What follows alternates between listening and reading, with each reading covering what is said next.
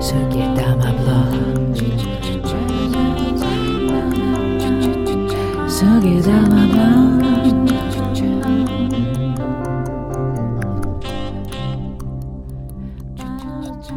Hey everyone, welcome to episode 20 of Sugidama Podcast, the podcast about Japanese sake, the drink, which is known for its purity and was initially used in religious ceremonies.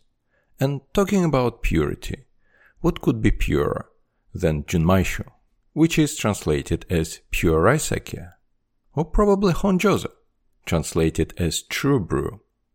Well, we'll see. But first, let me tell you about our sponsor, London Sake, who have one of the widest selections of premium and craft sake available online today. You can choose from over 100 sake from 25 breweries, and they will deliver across the UK and many European markets.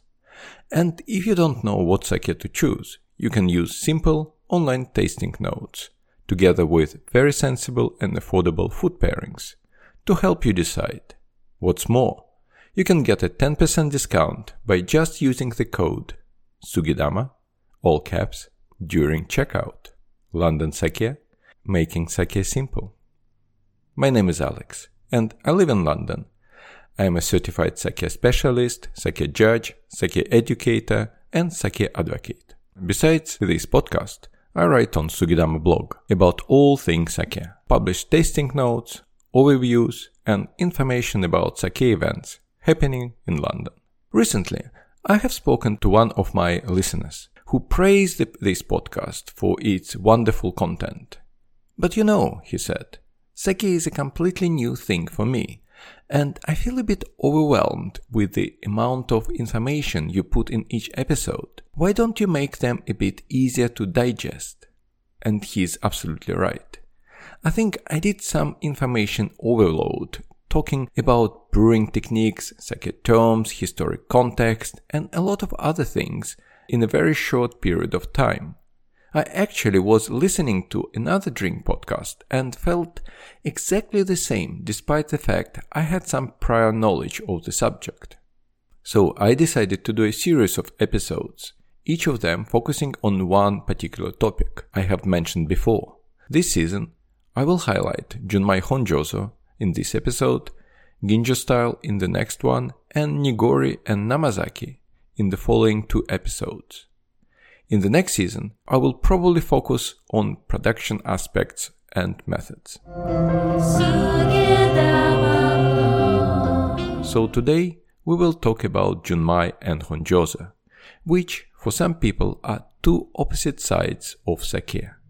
There is an ongoing debate about whether one is better than the other, and I will touch upon it. But first, let's talk about Junmai. Junmai literally means pure rice, and Junmai sake or Junmaishu is defined as sake made of only four ingredients rice, water, koji, and yeast. However, there are a few other things that still go into sake like lactic acid in the case of the Sokujo method, charcoal, or sometimes gelatin for filtration. Though my understanding is that not many brewers use gelatin uh, nowadays. In the case of filtration, only traces of charcoal should remain after the sake is filtered. That's the point of filtration anyway. There is no milling ratio criteria in Junmai, so theoretically it can be from 100% meaning unpolished rice, up to 60% and even higher. Though technically, milling beyond 60% will produce Junmai Ginjo and Daiginjo. The term Junmai is very new and only emerged in the 1970s. But the history of sake made only from rice, water, koji, and yeast goes back in centuries. In a way, all sake made before the Edo period were Junmai. But let's look at the sake brewing process again. We know that koji, Aspergillus oryzae, a microorganism responsible for a plethora of Asian and Japanese foods like soy sauce, miso, pickles, sake, shochu, and so on, was introduced to Japan probably from China somewhere in the 4th century. The first record of using it in sake making goes back to the Nara period in the 8th century, what we can call a birth of the modern sake brewing. So, how has it worked for the last 12 centuries? The rice was steamed and inoculated with koji. Looking for water, koji penetrates a rice grain, converting starch into sugar in the process. For centuries, sake breweries were using so-called ambient yeast, the yeast from the air and surroundings. This yeast was landing on the sugary mash created by koji and was converting the sugar into alcohol and CO2, while koji was making more sugar from starch. So this is the process called, if you remember, a multiple parallel fermentation, the key to sake brewing. The sugar is supplied to the yeast uh, by koji in a very efficient way, resulting in the highest alcohol content in naturally fermented alcoholic beverages. You remember that sake can be brewed up to 22%. If you want to learn more about koji but haven't listened to episode 16, please do. In that episode, I'm talking to Akemi Yokoyama, a koji specialist about everything koji. So technically, for hundreds of years, sake brewers knowingly used three main ingredients for making sake water, rice, and koji. The two remaining ones, yeast and lactic acid, were coming from the air without any intervention from the brewers. And it was the only method of making this beautiful drink. Things changed during the Edo period, when brewers realized that they can add distilled alcohol into moromi, the fermenting sake mash, just before pressing to prevent accidental spoilage of the product. Also, they found out that alcohol makes sake more aromatic, and I'm sure they didn't know this. It draws components responsible for the aromas from moromi and keeps them in the final product. The alcohol also dilutes the acidity and amino acids, which makes the flavor lighter and the sake smoother and easier to drink. Domo Shuzoki, a book published in 1685, and which Brian Ashcraft in his excellent Sake Bible cleverly translated as Sake Making for Dummies, described the technique of adding alcohol into moromi and also how to make the proper shochu to use as distilled alcohol. While Huzu Denkiroku, published in 1771, also describes how adding alcohol improved the sake, made it more stable and drier, the National Research Institute of Brewing, which Natsuki mentioned in her interview in episode 11, has actually verified and extended this conclusion. I'm not sure how widespread was the practice, but given that distilled alcohol at that time in Japan was likely pricey, most sake were probably still brewed with the traditional method. At least all sources I have researched pointed to the fact that all sake made before the 1940s had only four ingredients sake, water, koji, and yeast, as specified by the law. Things really changed during the Second World War, when the rice shortage forced the government to order sake breweries across the country to add alcohol in their brew to A. save rice and B. increase the yield.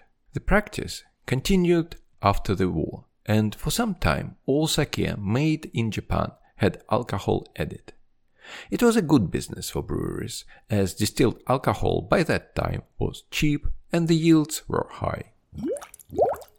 You might think that return to a more traditional brewing style without adding alcohol should have been on the cards as soon as the rice rationing was over after the war, as a quite logical and normal step. But it was not. Moreover, the first attempt to get back to non-alcohol added sake was pretty controversial. First, economically, breweries didn't have much incentive to do it. You could make excellent first grade sake and adding alcohol kept your costs low. I guess that as people became more well off during the post-war economic boom, they started paying more attention to what they drank A lot of sake made this time had not only distilled alcohol, but also glucose and amino acids to improve the taste, and these things gave people nasty hangovers. Not every brewer wanted to be associated with these side effects. So, the first brewery which started making additive free sake was Tamano Hikari in the Fushimi area in Kyoto. And I actually visited this brewery in 2019, just before COVID. It was a very interesting visit. But back to Junmai. Um, this time, the term Junmaishu just didn't exist. So the brewery called it Mutenkashu, additive free sake in English. The first Mutenka shu went on sale in 1964, the year of Tokyo Olympics, and it became very controversial in the sake industry.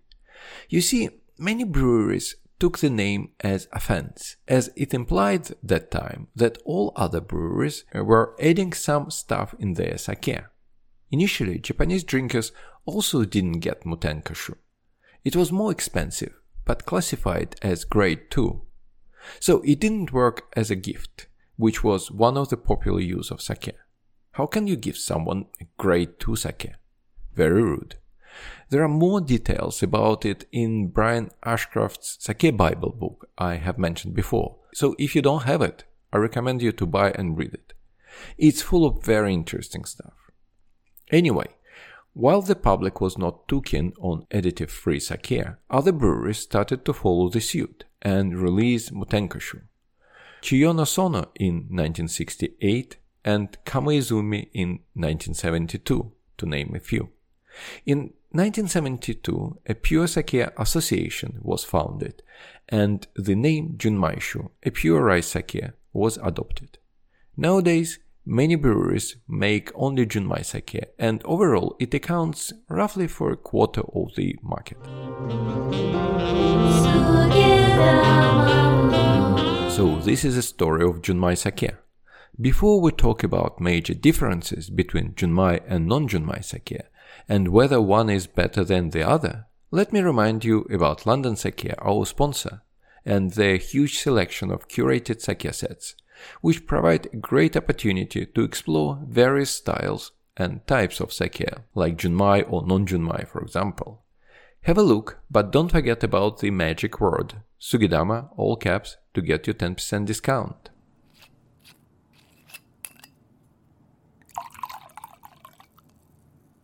I'm not going to talk about super premium Junmai like Junmai Ginjo and Daiginjo. It's a topic of a future episode. Today we will focus on just Junmai Sake and its alcohol added counterparty, Honjozo. First of all, the whole terminology only emerged in the 1970s 1990s, and it is a part of the Tokutei Meisho or so-called special designation sake. The term honjozo means true brew or brewing by the books. I think probably because the technique of adding alcohol was pretty standard at that time. On the other hand, honjozo sake doesn't have any other additives. Now let's take a look at the key characteristics of junmai and honjozo in terms of aroma, taste and food pairing. In simple terms, Junmai sake is usually not very aromatic and quite savory. When you smell Junmai sake, you won't notice the strong fruity or floral aroma usually associated with Ginjo style. Junmai sake normally has a reserved character. Very often you will notice such smells as steamed rice, yeast, yogurt, mushroom, asparagus, even non-food aromas like stone timber, I don't know, even sometimes asphalt or tatami, depending on sake. You still might have some fruity notes like apple or plum, but not very prominent. Overall, the aroma might be simple and delicate, while the complexity would come from non-fruity or non-floral components. Now, let's taste our generic Junmai sake. What I mean by savory taste is a very significant umami component. And again, umami is what makes a steak or ripe tomato so delicious. Junmai sake could be quite sweet compared to other styles.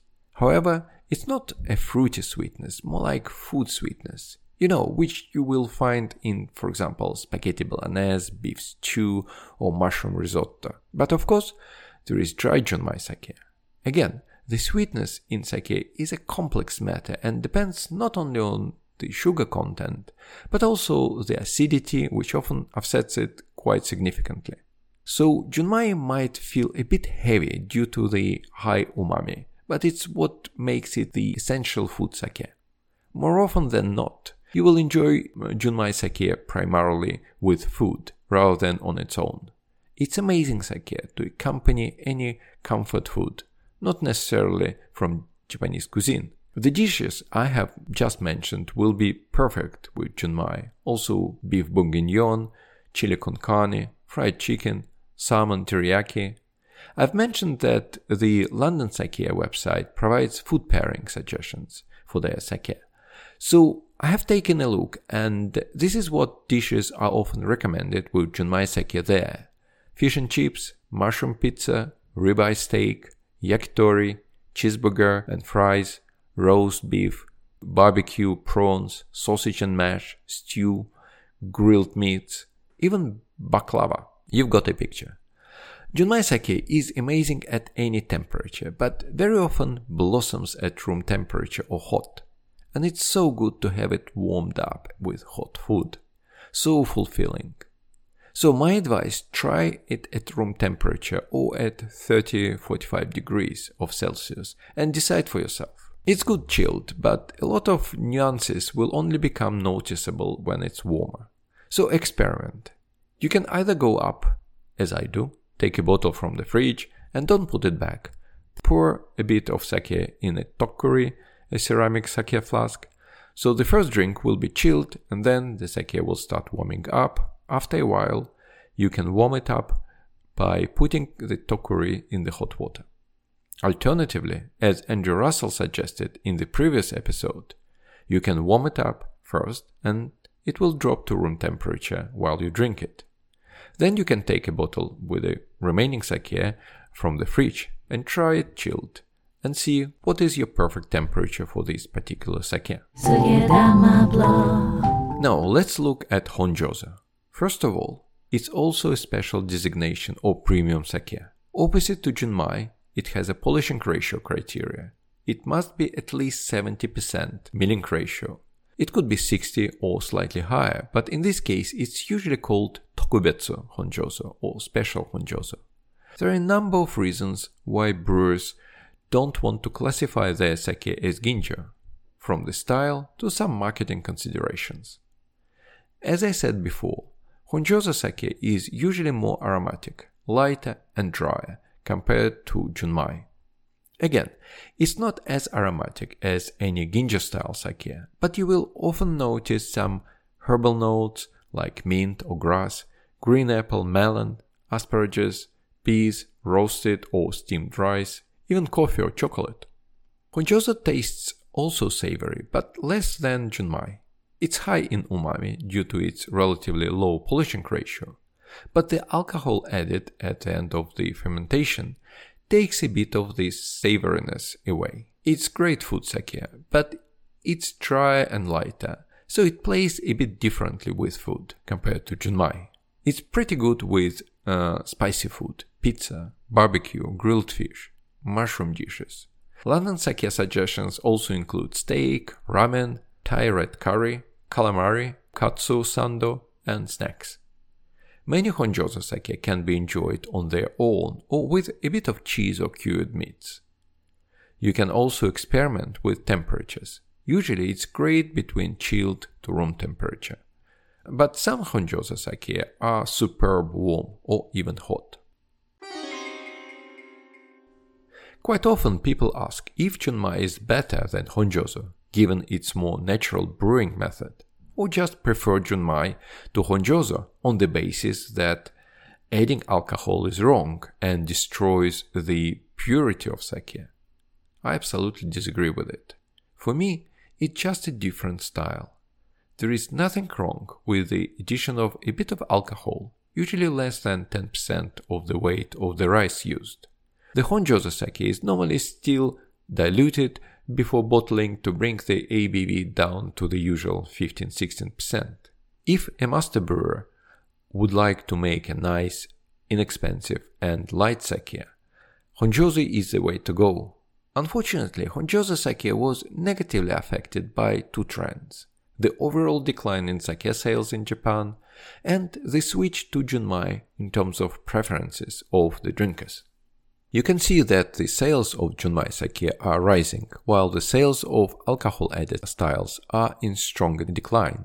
But you should choose sake on the basis of its taste and style rather than on some ideological grounds like the one pure and this one is not. Think about the food you would like to have with it, uh, the occasion, and so on, and make your choice. You should drink sake because you enjoy it, not because it's brewed using a certain method. As we talked about Junmai and Honjozo, I decided to feature two sake of the episode. They are from the same brewery, Urakasumi, and even look pretty similar. One is Honjozo, called Urakasumi Honjikomi Honjozo, and another is Junmai, called Urakasumi Misty Bay Junmai. Both are terrific sake, and both are usually priced around 30 quid. The Urakasumi brewery is located in the Miyagi prefecture, which capital, Sendai, is a quite popular tourist destination. I hope to go there when the travel restrictions are finally lifted. I met the 13th generation president of the brewery, Saura-san, a few times, so probably I will visit the brewery at some point. The brewery is quite old, founded in 1724, almost 300 years ago in Shiogama. The name of the brewery means Misty Bay and refers to Matsushima Bay, which the brewery faces. So let's start with Urakasumi Honjozo. Polished to 65%, it has SMV, the sake meter value, plus 2, and the acidity 1.5, which indicates medium dryness, and it's true. The sake has a very faint and delicate aroma, with citrus, lemon, steamed rice, green apple, strawberry, apricot, and toasted almonds notes. It's a medium bodied, medium dry sake, with a nice oily texture and with a short but smooth and clean finish. Urakasumi Honjozo is very versatile in terms of food pairing. I had it with fajitas the first time and then with sardine donburi, and it was great. It offsets the spiciness of fajitas and the oiliness of sardines and was super enjoyable. And it doesn't have any intense aroma or taste, so it complements the food perfectly. Its companion, Urakasumi Junmai, has the same technical characteristics as Honjozo, uh, 65 polishing ratio, plus 2 SMV, and 1.5 acidity. I don't have detailed tasting notes, but as far as I remember, the sake has a slightly fruitier aroma and is a bit sweeter than the Honjozo, with more umami in the taste. In terms of food pairing, it will be perfect with burger and chips, barbecue meat, or prawns, or yakitori, if you want to have a Japanese dish with it. That's it for today. I'll be back with more episodes. In the meantime, buy Junmai and Honjozo sake and compare them yourself. You don't have to compare the same brand like Urakasumi. Different breweries should be fine. Any questions or suggestions? You can always drop me a line. My email address is alex at sugidama.co.uk or you can find me on Instagram or Twitter at sugidamablog in one word. Look at my website, sugidama.co.uk. I've got a constantly updated tasting notes section and a lot of posts with recommendations, reviews, and so on. Urakasumi Junmai is available on the London Sake website, and you can get a 10% discount by entering Sugidama, all in caps, at the checkout. They used to have Honjozo as well, so keep checking if you want to buy it. I'm not sure if it's available anywhere, Sake supplies became a bit more hectic due to the pandemic. Hopefully, the situation will improve in the next few months. But you can always buy sake at any other online sake store or pop into a wine shop stocking sake or Japanese supermarket and pick a bottle of Junmai and or Honjozo. or go to your local wine shop and ask them why they don't stock sake. Again, if you like the episode and want more, hit the subscribe button. Please, please, please, if you want to support Sugidama podcast, leave a review on the Apple podcast or share this podcast with your friends, with anyone who might ask you about sake on your social media, chat apps, anywhere. Let's bring the world of sake into the masses. Thanks a lot for listening. Kampai! Suge, suge, suge, suge dama blog. Suge, suge, suge, suge dama blog.